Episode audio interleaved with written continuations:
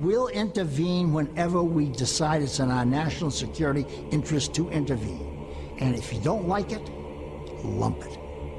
The problem with America is not that we go around marauding around the world imposing ourselves. Mm. The problem with America in the last 10, 15 years since the end of the Cold War, really in the last 60 years, is that we've been too slow to get involved. I don't know how many Iraqi civilians were killed, but I can assure you that the number is the absolute uh, minimal that it's possible uh, in modern warfare. Every nation in every region now has a decision to make. Either you are with us or you are with the terrorists. You know, that land over there is yours. You'll go back to it one day because your fight will prevail and you'll have your homes and your mosques back again because your cause is right and God is on your side. Welcome to the Darkened sure. Hour. Welcome to another episode of the Darkened Hour. I'm your host, Adam Fitzgerald. And for the first time in the show's history, I have a reoccurring guest. And I couldn't have asked for a better guest to talk about the issues of two things the FBI Encore files, and the latest Canestraro files, Anthony Shaffer. Anthony Shaffer is the president of the London Center of Policy Research, a New York Times bestselling author and CIA trained intelligence operations officer with 35 years of experience in global and national security.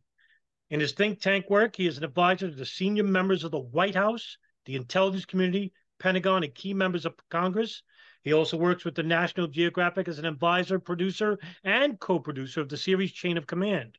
In 2017, he became the Homeland Security Advisor to the Stafford County Sheriff's Department in Virginia and works as its member of the NYPD Counterterrorism Bureau's expanded task force.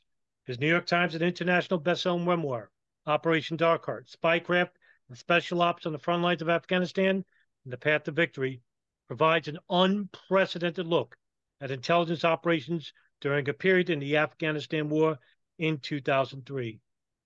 Anthony, it's a pleasure to have you back on the show. Uh, Adam, it's great to be here. Thank you for having me back uh, as the first uh, repeater. Deja vu all over again, as a certain great uh, baseball coach once said. So yes, indeed, Yogi Berra. um, and and I, you know, we were talking before I pressed record, and I, I wanted to reach out to you when the the the, the declassification of, of Encore came out. Yeah. But when Canestraro file came out, I I my real I was like, oh my god, what a bombshell. Um, and so my I guess my first question would be, uh, when it was released, uh, how much of an effect does this have regarding the investigation into 9/11, and what did this mean to you? Um, trying to think. I think the um, the actual effect, or my belief is, there's a mountain of evidence now coming to the forefront that shows that multiple opportunities will be polite to examine the framework of the 9 11 plot, the whole plot, was available long before disclosed by the government. Hmm. And um, we, I, I, think we Able Danger with the canary in the coal mine. And let me explain what I mean by that. Uh, there were other, there's clearly other things out there. You just talked about one of the things that just finally came out. But it, it was pretty clear, Adam, that the 9/11 Commission's job was to create a a solid dam around the narrative, basically to come out there and make sure that anything that went against the narrative was pushed way back. They didn't know about us. Uh, we were an anomaly. We were so far off the reservation, for better or for worse. People didn't know that we were doing what we were doing. So when it came time for the investigation, none of us had signed non-disclosures. None of us had told been told not to do it. We, we were just so small.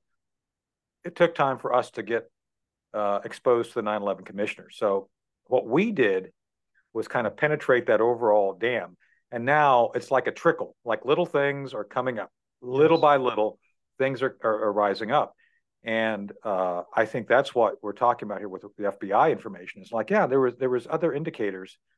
Uh, Colleen Rowley, uh, Colleen Rowley was another whistleblower who Mhm. attempted to put information up front. And I actually did a talk with her, man, 12, 11, 12 years ago Oh, in wow. the 9/11 anniversary, the, the year my book came out, Operation Dark Heart, and um, it was very clear that any information that contradicted or factually refuted the the, the 9/11 Commission narrative was not welcome, and anybody who spoke against it, even now, even Hmm. now, if you go say things that contradict the 9/11 uh, Commission uh, thing, it's considered disinformation, and uh, people are the algorithm goes against their videos. We were just talking about Stephen uh, That's right.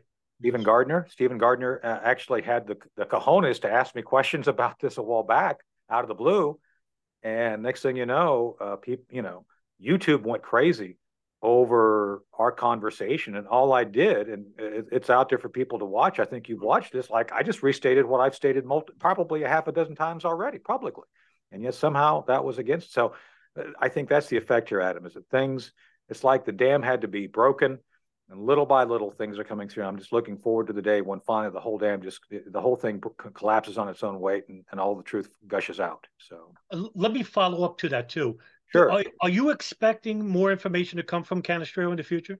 Oh yeah, no doubt. So uh, full disclosure, I, I I've talked to Don. I was called in 11 years ago. I, I don't think I'm saying it's not it's not already been out there, but the the the um, the military commissions defense organization, which Don Canestrano, Canestrano uh, uh, belongs to, is the defense team of the 9/11 uh, plot hijackers, whatever you call it, the guys who planned it. Uh, they were the group who were originally arrested as uh, under the original uh, authori- authorized use of military force (AUMF) that was used to breach Afghanistan, going to Pakistan, all these things back in 2001, 2002, 2003. So that's he's one of the investigators helping defend them. And I was asked about 11 years ago by Don and the team, it's like, would you be willing to assist us?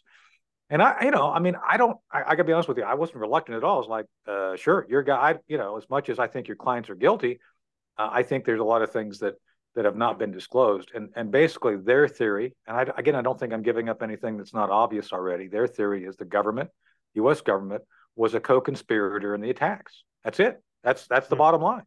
That yeah, that while their guys are probably guilty, uh, I'm not here to judge that. I you know I I, I can only go with what the public uh, disclosures are regarding their role. Uh, I have no inside knowledge on that. What I do know is that that my personal experience indicated to me through Able Danger and the cover up after that, yeah, the government uh, had a full knowledge, full knowledge of Hmm. of a number of the 9/11 hijackers, to include uh, the patterns of behavior, locations, the fact that we had we had invested.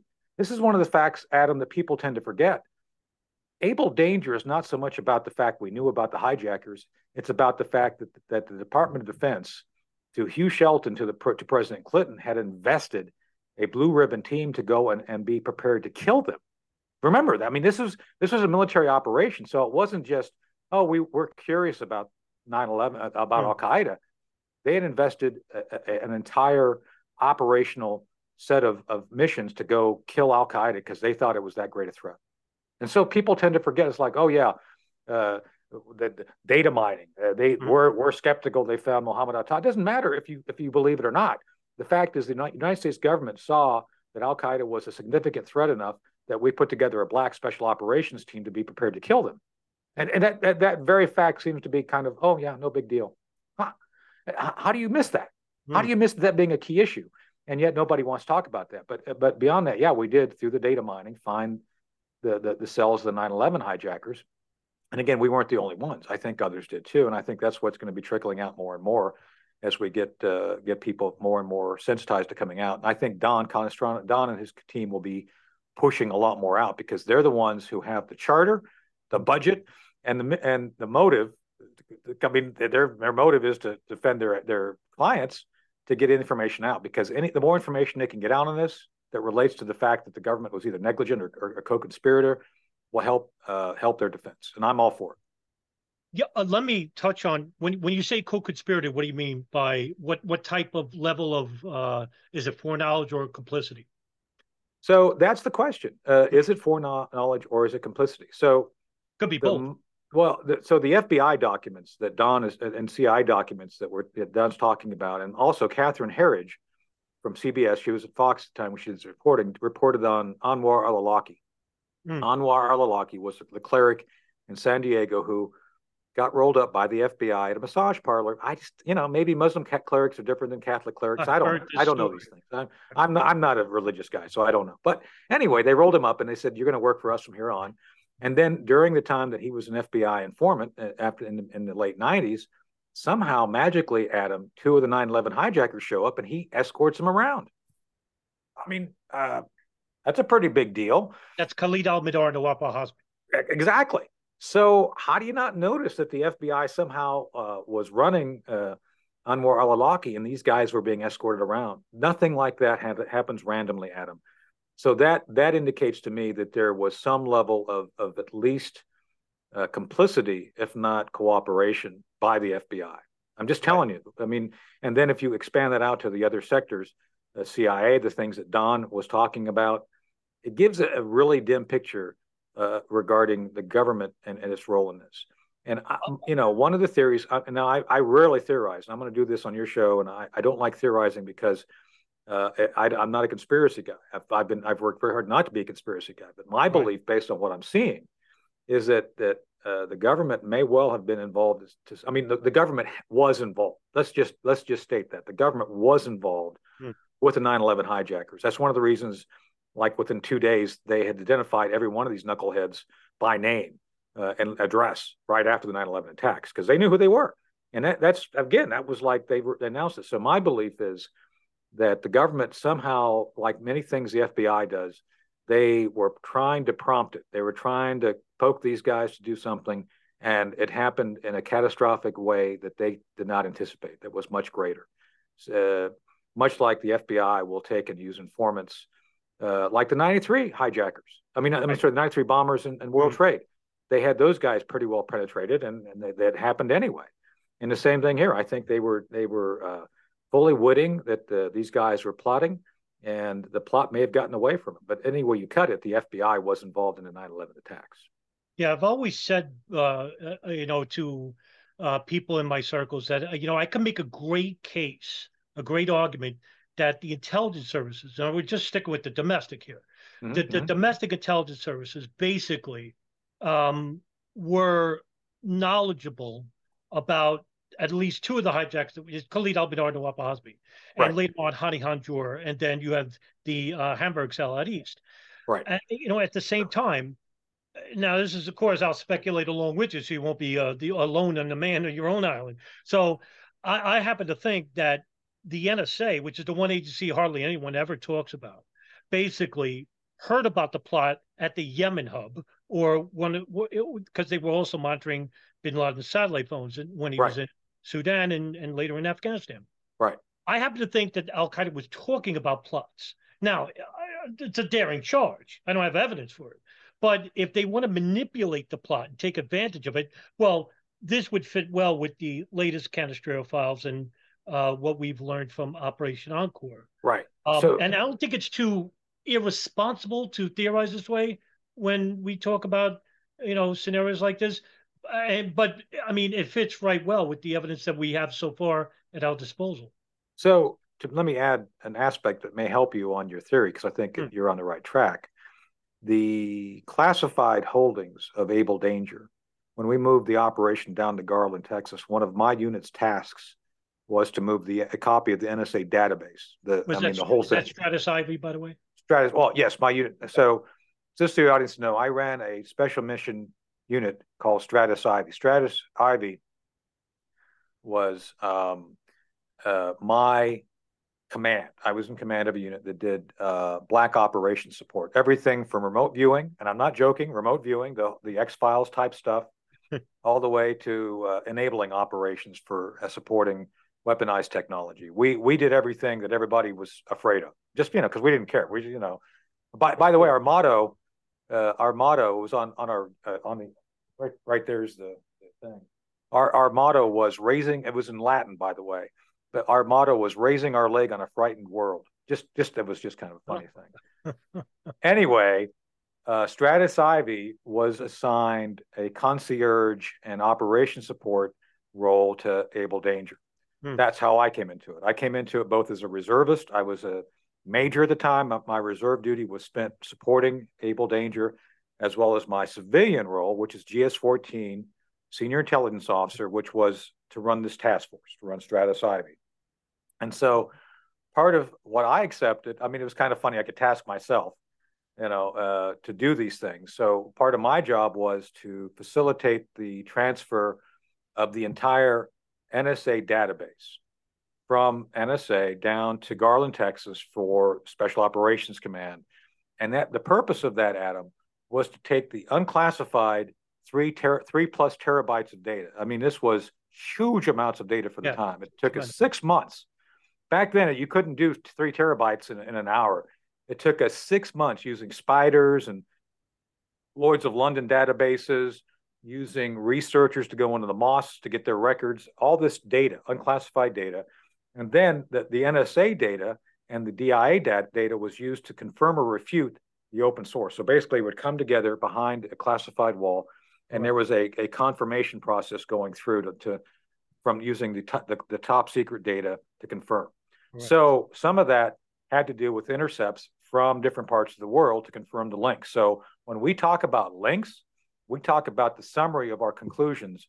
We can't get into details how we arrived at those, but I'm kind of telling you how we did. We basically took the top secret, the, the, the, unclassified data, compared it to the top secret data, and those data sets which were, were which overlapped, we considered confirmed. So uh, that's a large part of what we did regarding target for the targeting packages we were putting together. And let me go back in time for a little bit because this is this is one area I, I desperately wanted to speak with you on. That's sure. Operation Encore. And when Operation Encore started, I, what was it, 2007, 2006, 7?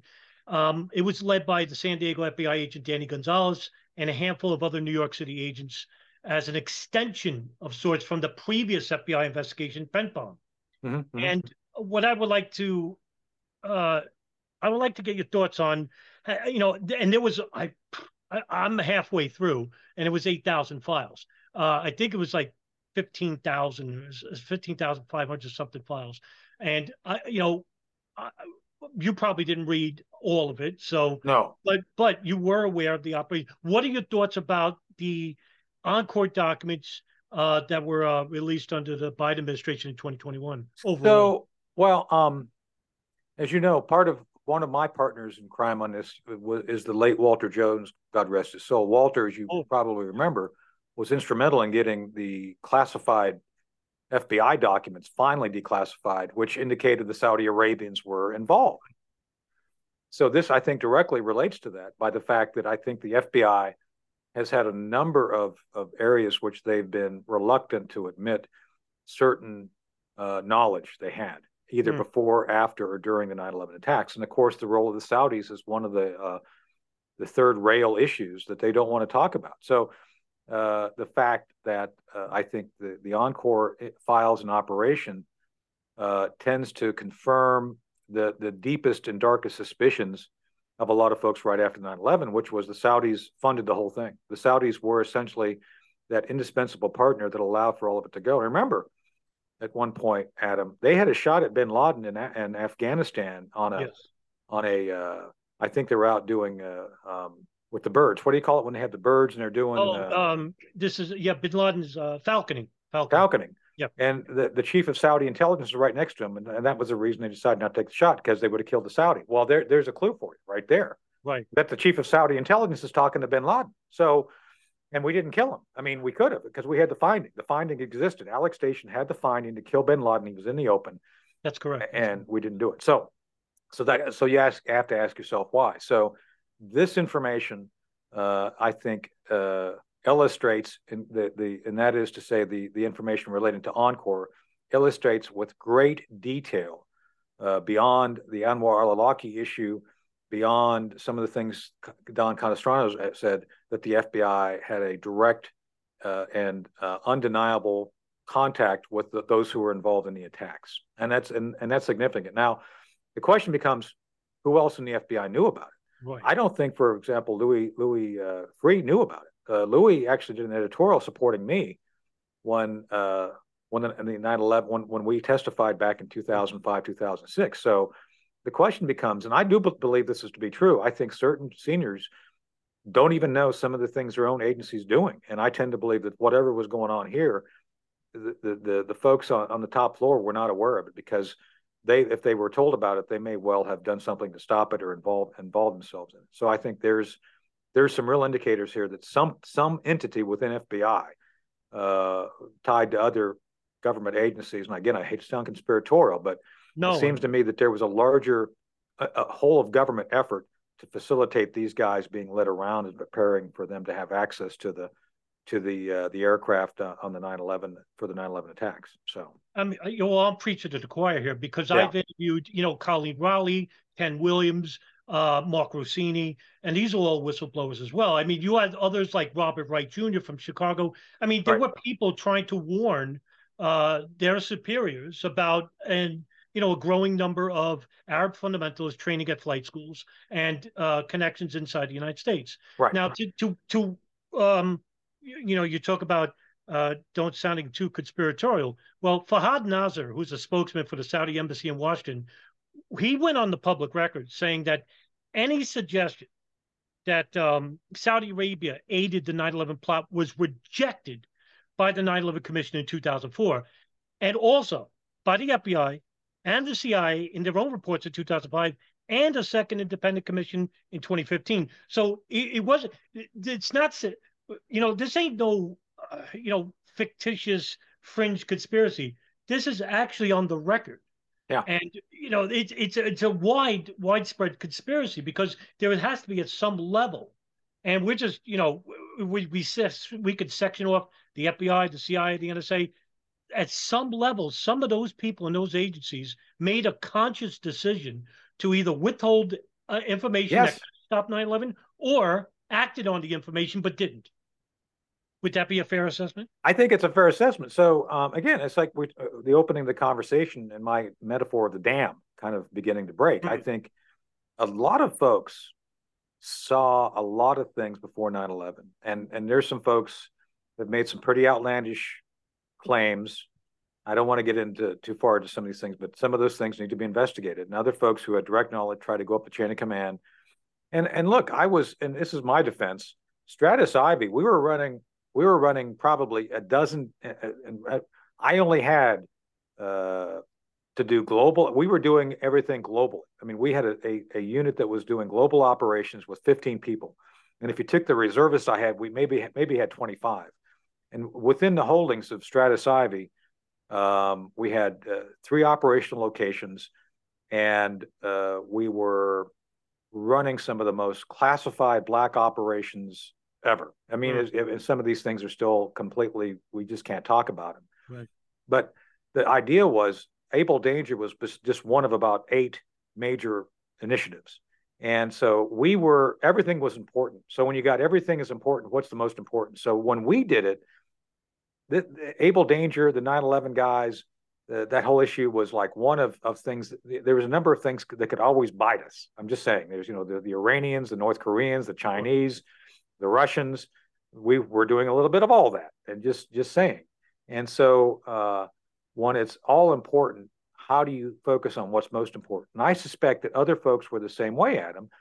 If you're actually doing your job in the government, it's hard because you're fighting the bureaucracy constantly. Mm. If you have information that, that, that your boss doesn't want to hear, you're going to be chided for it. Uh, the the folks who do the best, like John Brennan, Jim Clapper, they're the ones who always will never talk about bad news to their principals because they want to get promoted. They will they will purposely compromise their integrity for purposes of personal gain. They do. That's how they get to where they're at. So people like me are inconvenient because I just don't care. I'm not. I don't. If I get promoted, that's great. If I don't, okay. You know, mm. my job is to do my job. And I suspect others who were uh, like like minded were just like, I'm just trying to do my job. I'm just trying to get the information out. I'm not trying to seek promotion. I'm certainly not going to get promoted if I say things that, that my leadership don't want to hear. But that's the purpose of of being a sworn intelligence officer, Adam. You're supposed to do that. So I suspect these other folks are are kind of the same dilemma. It's like, you know, do I say something or not? Because I've seen what happened to others when they've come forward, sure. and it's not a pretty picture. You, you're going to get pilloried no matter what. Uh, and I think that's the thing. So I, would like to believe people are going to continue to be encouraged by others coming forward, by people like Don Canestrano saying things that that that echo the fact that other folks know the truth out there. And I think little by little, we're going to chip away at that that dam of the 9/11 Commission. Uh, you know, one one name that came up in the Encore files, and one name that was prominent with Donald Canestraro was Omar Al Bayoumi. And one incredible finding in the Encore investigation, I, I remember going nuts when I read it, uh, was when Bayoumi left for his home in Birmingham, England in 2001, the uh, Scotland Yard actually investigated uh, Bayoumi after the 9 11 attacks. Yeah. So they went to his house. And in- incredulously, a detective found a spiral notebook that contained a hand drawn aviation diagram of a plane descending to strike a spot on the ground. Now, one FBI agent had studied aeronautical engineering and concluded that the diagrams in the notebook showed a formula for an aerial descent similar to that of Flight 77 into the Pentagon. Yeah. Before it struck the Pentagon. Now, apparently, the notebook and its contents went unnoticed after Bayoumi's detention and nobody looked at it ever again, including the FBI, who are aware of this. Yeah. Look, uh, Adam, the FBI, the modern FBI, a, uh, a an action passed is an action completed. If they looked at it once, like, oh, okay, nothing here. Right. There's no intellectual curiosity. I, I know from having dealt with FBI on uh, human trafficking issues, they don't want to deal with things which are controversial. They will I was talking to one of the, the, the folks over there, one of their senior executives. He says, Tony, when you make a call, you demand that they do something. All they're going to do is do a memo saying, on this date, I spoke to X and Y. I did this, and they send it in. That's it. Hmm. There's no. They, they don't want to go beyond anything they have to do because doing more.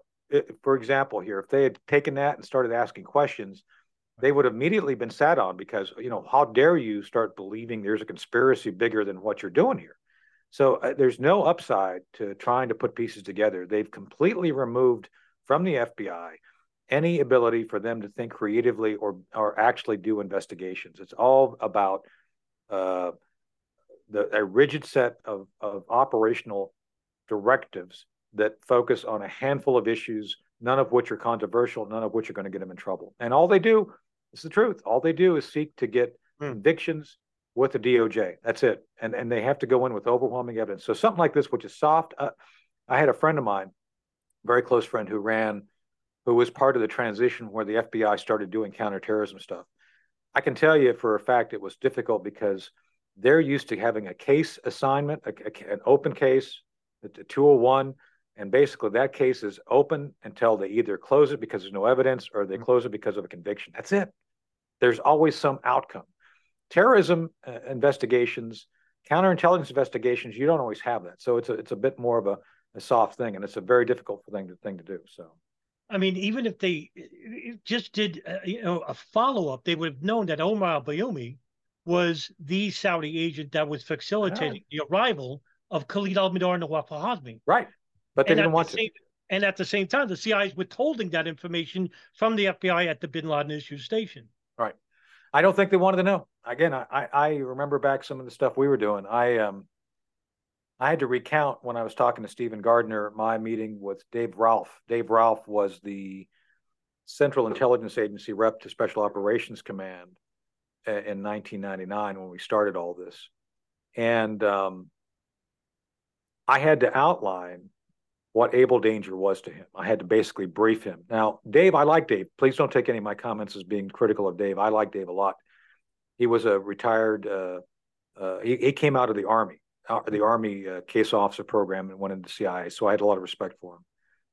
Uh, Dave basically said that because there, because Alec Station was the lead for the finding. That is to say, the you know finding means you can, you have the right to assassinate him uh, because CI had that lead, they would never cooperate with us, with DOD, because we were compet we were seen as competition for them. So there would be no cooperation or information sharing because it was just basically, you know, you're on your own. We're doing our thing.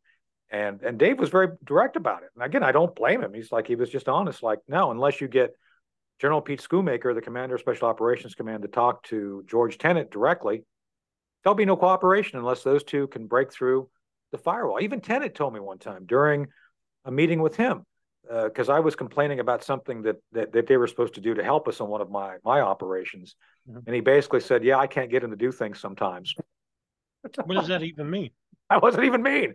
So I'm I'm just saying that you know uh, these guys are not they're not designed uh, to go out there and be curious or try to put things together. Everybody gets in their little silos, mm-hmm. and they seem to be very focused in that. So, and you, you know, and I can understand why certain people could say or, or believe in certain conspiracies about oh, one thing, you know, maybe they wanted the attacks to happen and whatnot. And I really can't argue against this because, boy, do they give the clues that they really tried their best not to investigate, right. not to impede or interfere with these people. Right.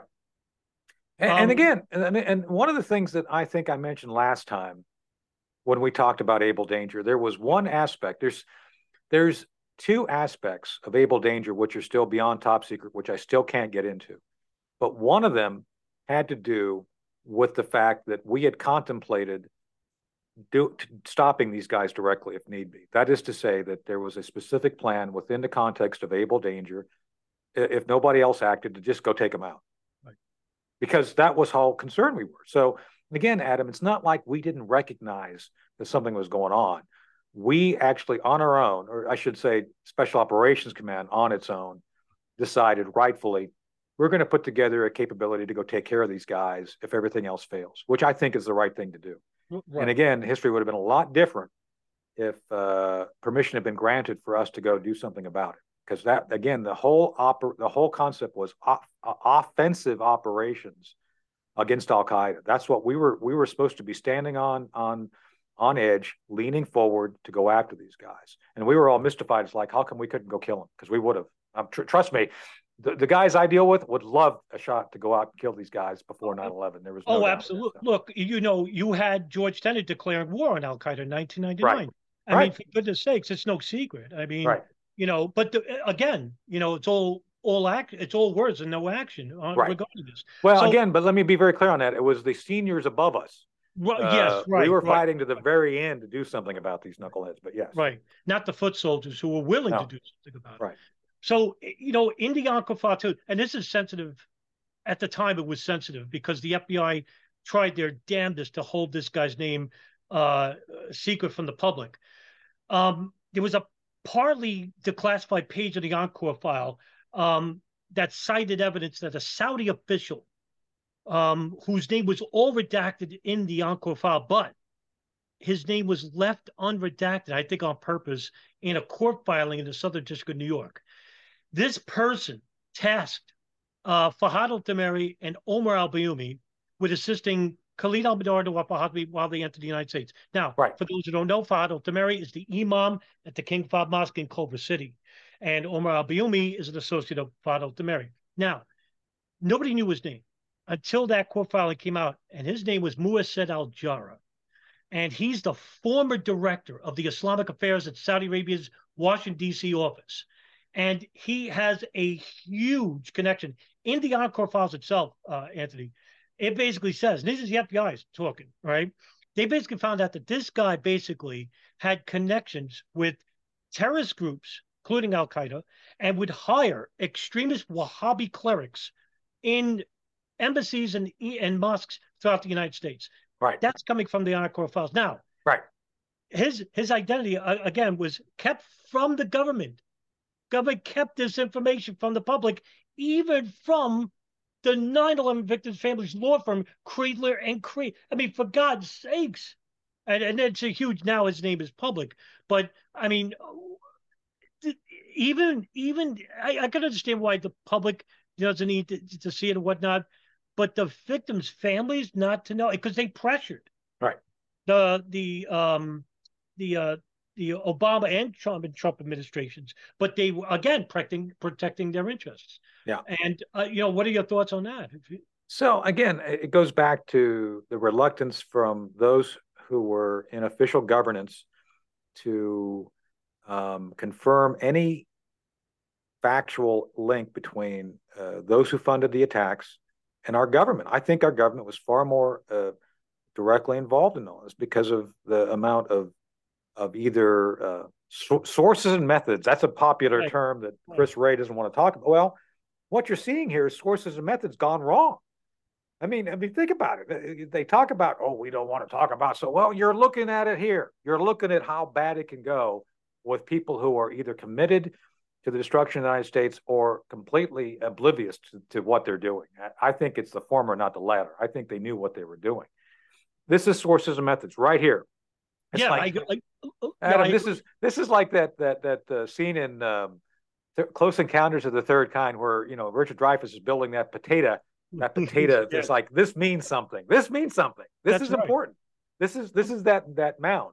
This is sources and methods. This is what happens when they're forced to disclose it, and it's not it's not a pretty picture because it's all wrong here. So the families deserve to know, and more importantly, it adds to a pattern of wrongdoing by the federal government, the FBI in particular, showing that they were either complicit or uh, incompetent or complicit. I think it's complicit because I think again, if you don't know what these guys are going to do if they are given the opportunity, then there's something really wrong. I think they knew that they were poking the bear and they wanted the bear to go do what it did. So I can't disagree with this. I mean, you know, and I'm very um and people who know me, I'm very strict when it comes to speculation and Yeah. and uh, conjecture. You know, but I I cannot disagree with this notion because now with more information coming out over time, I'm like, wow, they you know. uh, This is enormous amount of information that they had at their disposal. They didn't even act on it. right. So, I mean, in 20, look, I'll even give you, like, we're, we're throwing dirt on people, might as well keep going. So, in 2019, September of 2019, uh, President Trump had met with victims' families and they told him, Can we have more uh, information about um, this whoever this Saudi official was? Trump promised him that he would. But somebody down the line went against Trump Right. and redacted the information, and that was Attorney General William Barr. Yeah. And he gave a public statement about it too. Yeah. No less Look, confirming it was state secrets. I've had my run-ins with Bill Barr myself, so I you know I- I Tell me about it. They're very public, yes. So, so uh, look, I again, this goes back to this. There's some shadowy entity within the government that is unaccountable to either political party. They do their own thing, and I think Right. Bill Barr was part of it. Uh, again, I'm speaking from direct, direct, uh, you know, having Bill Barr call and yell at me over the fact that I was trying to have a whistleblower report on something, and I was ordered uh, to, you know, to give him up, and I didn't, and I got fired. So, you know, trust me, this is something I've suffered a couple of times now. Right, right. And Bill Barr, Bill Barr, Chris Wray, uh, there's a, a- and there's there's folks within the federal government who are committed to a certain direction of things, no matter which political party's in charge. And it would, it, you know, Trump. I I think Trump was trying to do the right thing. Uh, you know, I was, uh, full disclosure to your audience. You know, I was a national security advisor to Trump 2020. I advised a number of folks uh, within his administration. Uh, but I do believe, uh, based on my own direct experience regarding Bill Barr and election issues and Able Danger, that uh, no, there are things within the government that just decide, huh, we're just going to do something this way and we don't care what we're told to do. And that's a very dangerous thing. And that includes this issue regarding uh, Encore with the FBI. This includes issues relating to, again, Anwar al Awlaki. Well, Adam, why do you think uh, Obama ordered uh, Awlaki's assassination as a as a as an existential threat when he's in Yemen with his son. Who does that? And, Huh? and he's an American. And he's American, American citizen. What? Who does that? Oh, he's he was an existential threat. No, he wasn't. He was living in the middle of a desert with his son, probably wishing he actually had his house back in San Diego. I'm telling you right now, that was done as a matter of cleaning up whatever we're talking about here. There was no reason to assassinate him. That was done with purpose. And again, I am I am uh, when it comes to this uh, adamant about the fact that that someone needs to be held accountable for an assassination of an American citizen. That to me is unconscionable. That we should never do that. If you're really that worried about that person, we have the best special operations forces in the world. They Hmm. could have captured the guy and brought him back. There's no doubt in my military mind that could have been done. So Oh, sure. And look, you know, and you know, uh, his son Abdul Rahman Al Awlaki, he actually uh, was killed separately. He and on top of it, just That's to throw more mud on Obama here, Obama actually drone strike both of them. In fact, Abdul Rahman right. was in a restaurant, and six other people were killed with him, and they weren't even with him; they were just sitting near him. So look, you, I'm unprecedented. I mean, you know, here's a guy who basically just said, "To hell with rule of law." exactly well. with- that- and then, I look, I Christine Fair, a progressive, and I, as a conservative, was on Dylan Ratigan show on MSNBC saying, and I was saying, this is stupid. We're we're stop the droning. It's not helping us. And Christine Fair, a progressive, a Democrat, was saying, "Oh no, this is the best thing ever." It's like, talk about a role reversal. It's like, no, I mean, Correct. it was right. crazy. It was crazy. So When when did you become the neocon? I mean, I, I, I just yeah, it's a flip. it's true. But, but I know it is true. I mean, for God's sakes. yeah, so you know, so two years later, all right, here comes the real bombshell. It's the Canestraro document. Yeah. Um, and so in 2016, uh, for those who don't know, and I'll, let me quickly fill you in. 2016, Canestraro investigated deeply the connection of Saudi intelligence and the CIA involvement with two future 9/11 hijackers, but were Al Qaeda operatives Khalid al-Mihdhar and Nawaf Hazmi.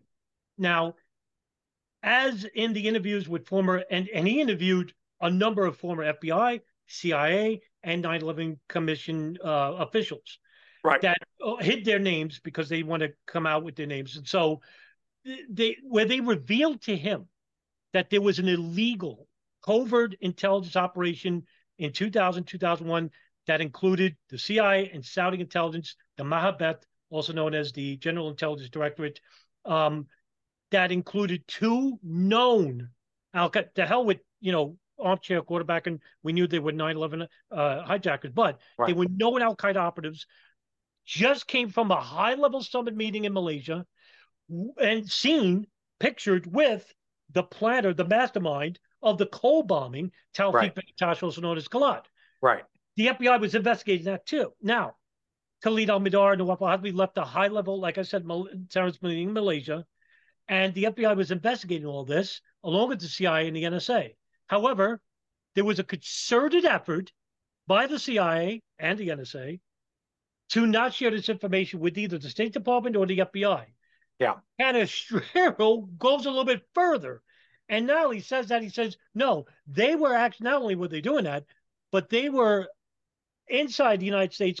Now, CIA by law is not allowed to, con- to conduct operations inside the United States. Here they are with the Saudis conducting and a monitoring operation of two men that they were hoping to flip. Yeah. So, uh, where to begin? So there's a book out. I don't know if you read it. Peter Peter Lance, my friend Peter Lance did a Oh book yeah, called I yeah, Triple Cross: How Yeah. Bin Laden's Master. love So, highly recommend people read that as a primer to understand kind of the depth of all this because Sure. that that all is related. And to your point, there was a lot of belief, uh, Adam, by the big brains of CIA that uh, they were going to control these guys. I was once told by someone who was close to CIA, he was working with CIA cooperatively. And when I was doing Able Danger, he called me in as a senior executive guy. Hmm. And he said, uh, Why are you so focused on Able Danger? I don't understand. These guys, we've got them under control. They're fine. It's like, I don't think that's true. No, no, no. It's, it's these guys, you know, there, there's so much fundraising done by Al Qaeda and its its uh, shadow affiliates. They they would never jeopardize and bite the hand that fed them. And I'm sitting there listening to this guy's like, I don't know where this guy's coming from because this is not the reality I'm seeing from directly, uh, you know, helping SOCOM organize going after these guys. These guys are aggressive. It's like ants, like fire ants. They're they're they've they've decided they're going to do something. They're making their lair, and they're they're go, reaching out and going to do things. They're going to bite you and uh, that's what my my assessment was and and it was like these guys at the senior at the senior level to include what we're talking about here Right. all thought they were smarter than the average bear when it came to al-qaeda and i i think they were either buffaloed i think they were told by these assets at the saudi level and that they were told what they wanted to hear or just were stupid i don't know which it was but uh, or complicit because you know who's to say that they didn't know that they were going to do it and Correct. let it happen anyway because they were definitely in control. And i think that's where don needs to go with this. Okay he's he's he's made the stipulation. I think it's true but what do we do now? Where do they go with it? Because really it's really on them on don to figure out what this means for his clients because that's where it needs to go next. And i, I think that's where more information needs to come out. And I, you know, he brings up a problem regarding uh, the Bin Laden Station, Courtney Balak Station, and and said that it was very an unusual setup. That the the people in charge were analysts, yes and that is not usually the case. Uh, regarding, can you Michael Scheuer was an analyst. That's correct. Yeah, and and and uh, and they were all political. Look, I, I- I'll say something may get me in trouble, but analysts are traditionally way more political than operate operators. You know, I'm an operator. right, right. Yeah. I tend to just go out and just try to figure things out. It's you know, if you're out, if you're if your ass is outside doing things and, and getting yourself in trouble and going into danger, you tend to be very very clear on what on the truth. It's like, yeah, there's bad guys over there and they're going to try to kill me. Analysts seem to always want to overanalyze, if I could coin a term. And yeah, I think Alec Station was a, a, a an issue station, not an operational station. Let's be clear on that. And but they were managing operations. They were. Now I, I don't think it was proper. Matter of fact, the only one of the times when uh, things went really bad is when they put an analyst in charge of uh, of the station in uh, Saudi Arabia, a guy named John Brennan. You probably heard of him.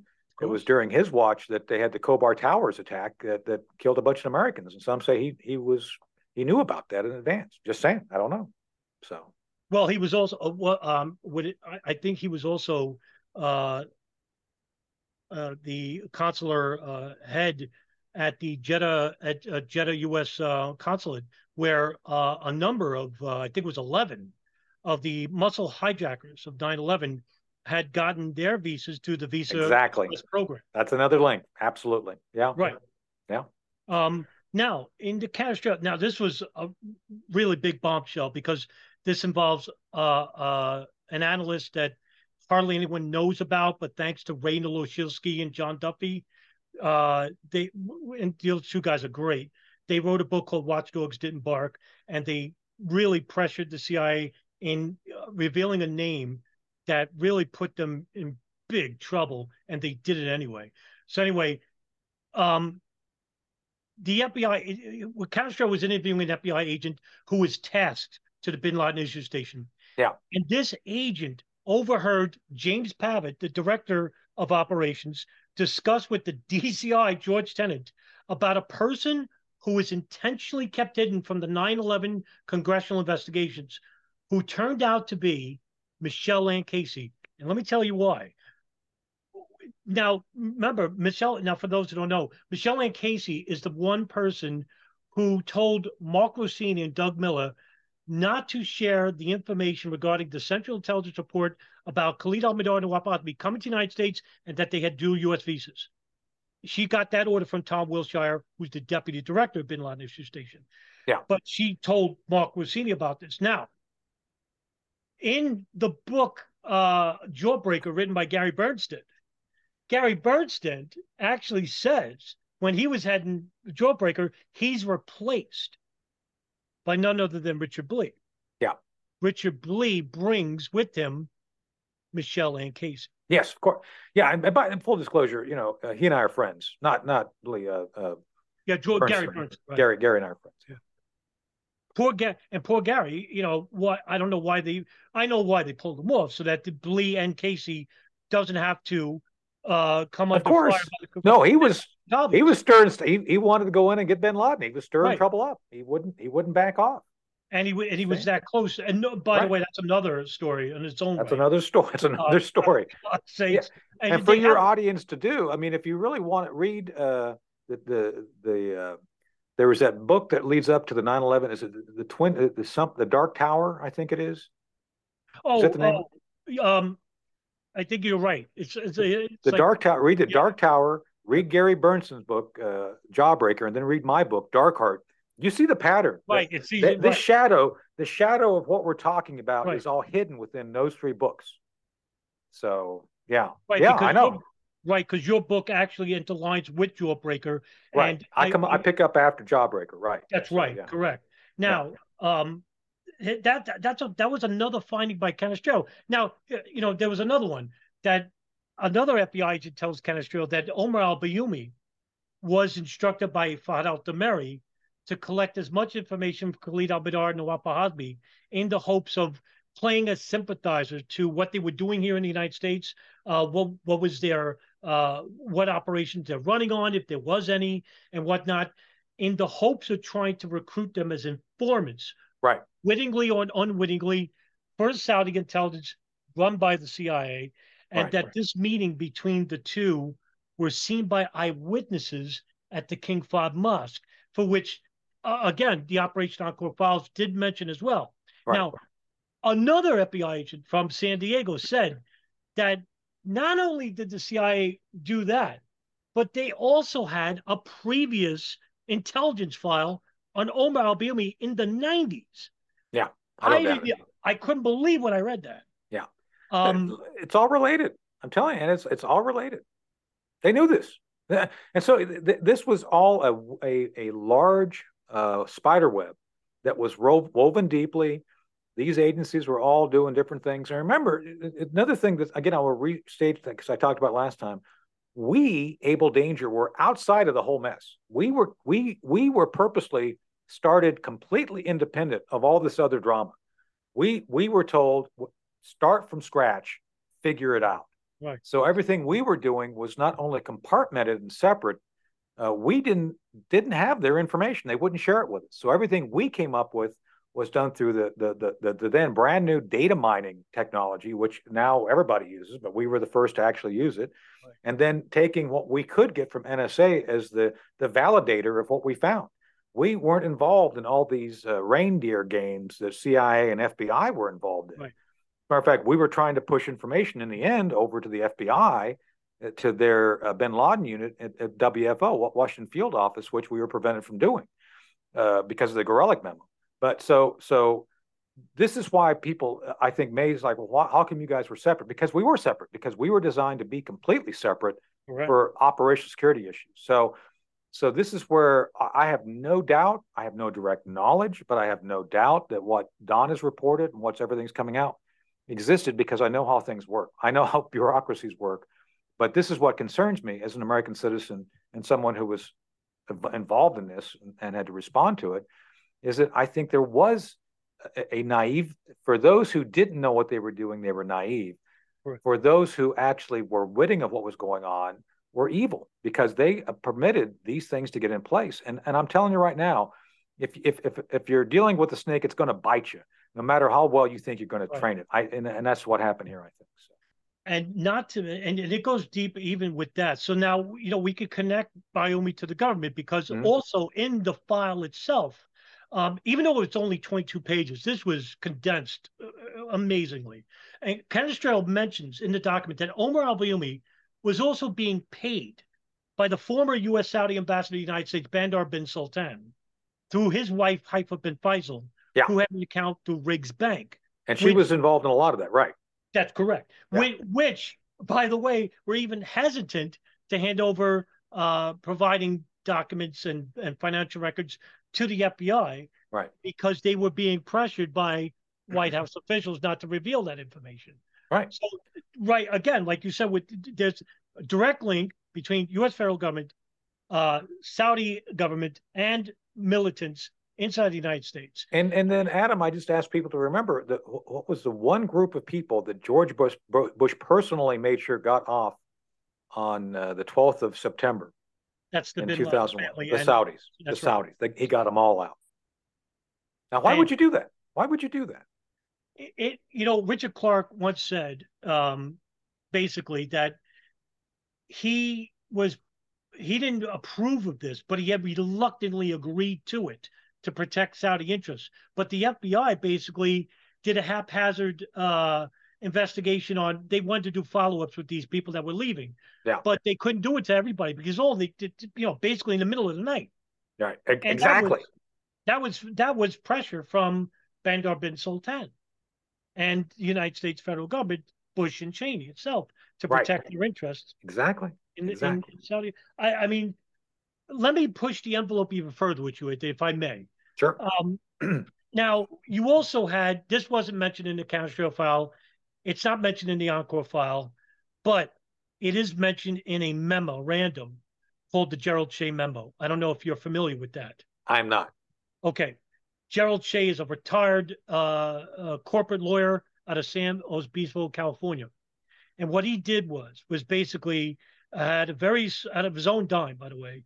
Uh, basically had a small group. I, I think it was like four or five people, and basically got all the arrest records of another foreign intelligence ring, which was even bigger than the Saudis, and that's the Israeli art student ring. And this basically had 200, 250 people that were involved, and they were all living in uh, towns like Houston, Texas, and Hollywood, Florida. Mm-hmm. And basically, these were towns that also that had the 9/11 hijackers living inside. Right. Was Able Danger aware of this? Was uh, the uh, were you aware of this at all? So, as I said before, I mean several times, we were not aware of specific geographic locations up to right. a certain point because so much of what we were trying to do is understand uh, linkages. And, and, let me re-explain everything for your audience to understand more clearly. The, the 93 bombers were the start point. We basically took and looked at each individual and digitized them as at, at their profiles. They said, look, we said, look, this guy was was of this age. He did he was this religious sect, et cetera, et cetera. We put that into an algorithm, and then we did the searching. Basically, we did all the searching that we talked about, the six months of data, and we looked for five different data points. Um, travel patterns, linkages to known uh, Al Qaeda leadership, uh, certain training or knowledgeability relating to weapons, arms, or uh, that sort of thing, education, and obviously religious uh, where they've been relig- you know regarding mosques because you know mo- because the mosque system was being used as a command and control system. Mm-hmm. That's it. So to to go to that level of knowledge, we didn't know any given day where they were at. That w- if a determination was made that a certain cell was was popping up of interest, that's where you do a targeting package to that to a specific tiered unit. That basically, you know, there's three tiers so that's how the process works. So no, we never got to that level of granularity, unfortunately. Not to say we didn't want to, but we never got to that level. You're right. You just never got to that point. Never now, got there. Let, let let's um what, what do you what do you think is going to happen next? I mean, first of all, let me get your thoughts on yeah. Are you are you disappointed with the lack of coverage regarding the Castro doc? I, I am because I mean, it's to me, this is a this is a smoking gun, literally a smoking I, gun. Real, yes. I and uh, I saw it in the media, and I sent a note to Don. It's like, wow, that's pretty cool. And uh, but nobody else seemed to respond to it. And I've I've sent it to some folks in the mainstream media. They seem to be kind of unfazed by it. And it's really funny because a couple of them like, well, Tony, we don't doubt you. It's like that's not my point. It's not. It's not my. It's not the point. You don't doubt me. Right. The point is you should be doing something actively to confirm these other things. It's not about me. It's like you know, it's like, well, we we know we, we really believe you told the truth. That's not that's not it. That's not it. Right. Right. There's more out there than my story, than, than Able Danger. There's all these other things which need to be woven together, and that's why I did with Stephen Gardner. I, I in, in my second interview with Stephen, I said, look, these are all the dangling participles.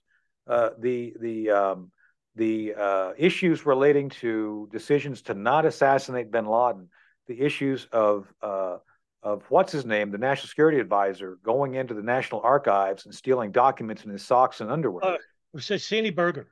Sandy Berger. Who, uh, Sandy, look, uh, Sandy Berger stole the Able Danger information. He stole anything that was even slightly uh, representative of the fact that that Bill Clinton was told there were options to do something to stop the 9/11 hijackers. That's what they took out. That's what he stole. He was told. And by the way, both parties supported them going in there. Uh, anyone else would have been locked up for the rest of their lives to steal top secret SCI beyond, you know, beyond top secret documents and be, oh yeah, you get your clearance suspended for six months and you get it back. Who does that? So I'm just, I if you go through and look at all the dangling participles, all these things that are floating out there, which uh, have been pushed out and made unrelated by the narrative, if you actually put it together, if you put together the mosaic and and and, and these pieces start overlapping, you see the pattern, the larger pattern of something. of something, that mashed potato pile. This means something. And it's time. And I think Don is going to continue to push more information out because he's he's he's hot on this. Uh, I think he knows way more than he's letting on. I, I, think there's more out there than he can let on at this point. Uh, and I, I, I don't know that he didn't tell me that. Right. I'm theorizing. I believe based on on on conversations I've had in the past, and that that that's going to be up to him to break this loose. But yes, I mean that's a long answer to your question. Like yes, I'm very disappointed that more people didn't notice. But then again, they didn't notice when John Crane, who was the senior investigator of Able Danger, came out and said, "Hey, they they, they set up Shaffer. I was part of the setup. We were we were told to make them look crazy. And yes, we found the the the, the data in this top secret computer that that Jim Clapper controlled, but we were told to pretend we didn't see it. I mean, things like that. You know, you'd think people would pay attention, but you know, what do I know? Let's hypothesize. Sure. What, do you think the latest revelations from Canestraro now will pressure the White House to pressure the lawyers to make a deal with the Guantanamo Five of Khalid Sheikh Mohammed, Ramzi bin al-Shibh, Tawfiq bin Attash, uh, Mustafa al-Hawsawi, and Ammar al-Baluchi. Wow, that's will, an, they, will I mean will that's an be, excellent question, Adam. I don't know. I mean, this is a point of diminishing returns for the for for for the government, no matter what, because they're going to have to fish or cut bait regarding prosecuting those guys. I'm one of those. I'm I lean libertarian on this. Adam, the moment you torture someone, you kind of throw out any ability to try them honestly. You know what I'm saying? It's like they were tortured, and so I don't know what they intend to do. With that said, and if they're going to go for the defense, they ought to go all the way. It's like, yeah, they should state flat out that the government was a co-conspirator and just see what happens and make it uh, undeniable that that something has to be done. I think you and I have agreed on this. Uh, there needs to be a completely independent, uh, uh qualified reinvestigation of the 9/11 attacks. Oh, th- yes, absolutely. And uh, this is a good place to start it. So I hope Don will continue to have the fortitude and courage to do the right thing. I think he will and he's got to push the government to make to that point of, of bristance to make them make a decision. Do they prosecute and and let this all kind of fly, or do they cut a deal? And even if they cut a deal, I think uh, that that indicates to me then the government is folding its hand because they know that that it would go against them. Right now, let, now let me let me get your thoughts on this next question. Okay. All right. Um, but when the CIA tortured them, do you think? And this is a pretty bold question. So if yeah. you don't, if I don't get a definitive answer, do you think that the reason why they did that was so that the public cannot definitively know what the government had in terms of evidence?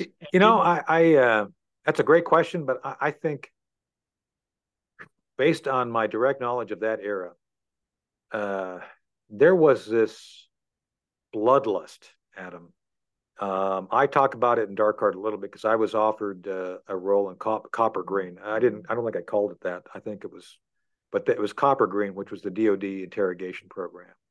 And I'm telling you right now, people were using enhanced interrogation just because they could. I'm just telling you. And anybody who understands enhanced interrogation understands that if you start once you start using it, they're going to eventually tell you something just to make you go away. Mm-hmm. There, there's no good that comes from that.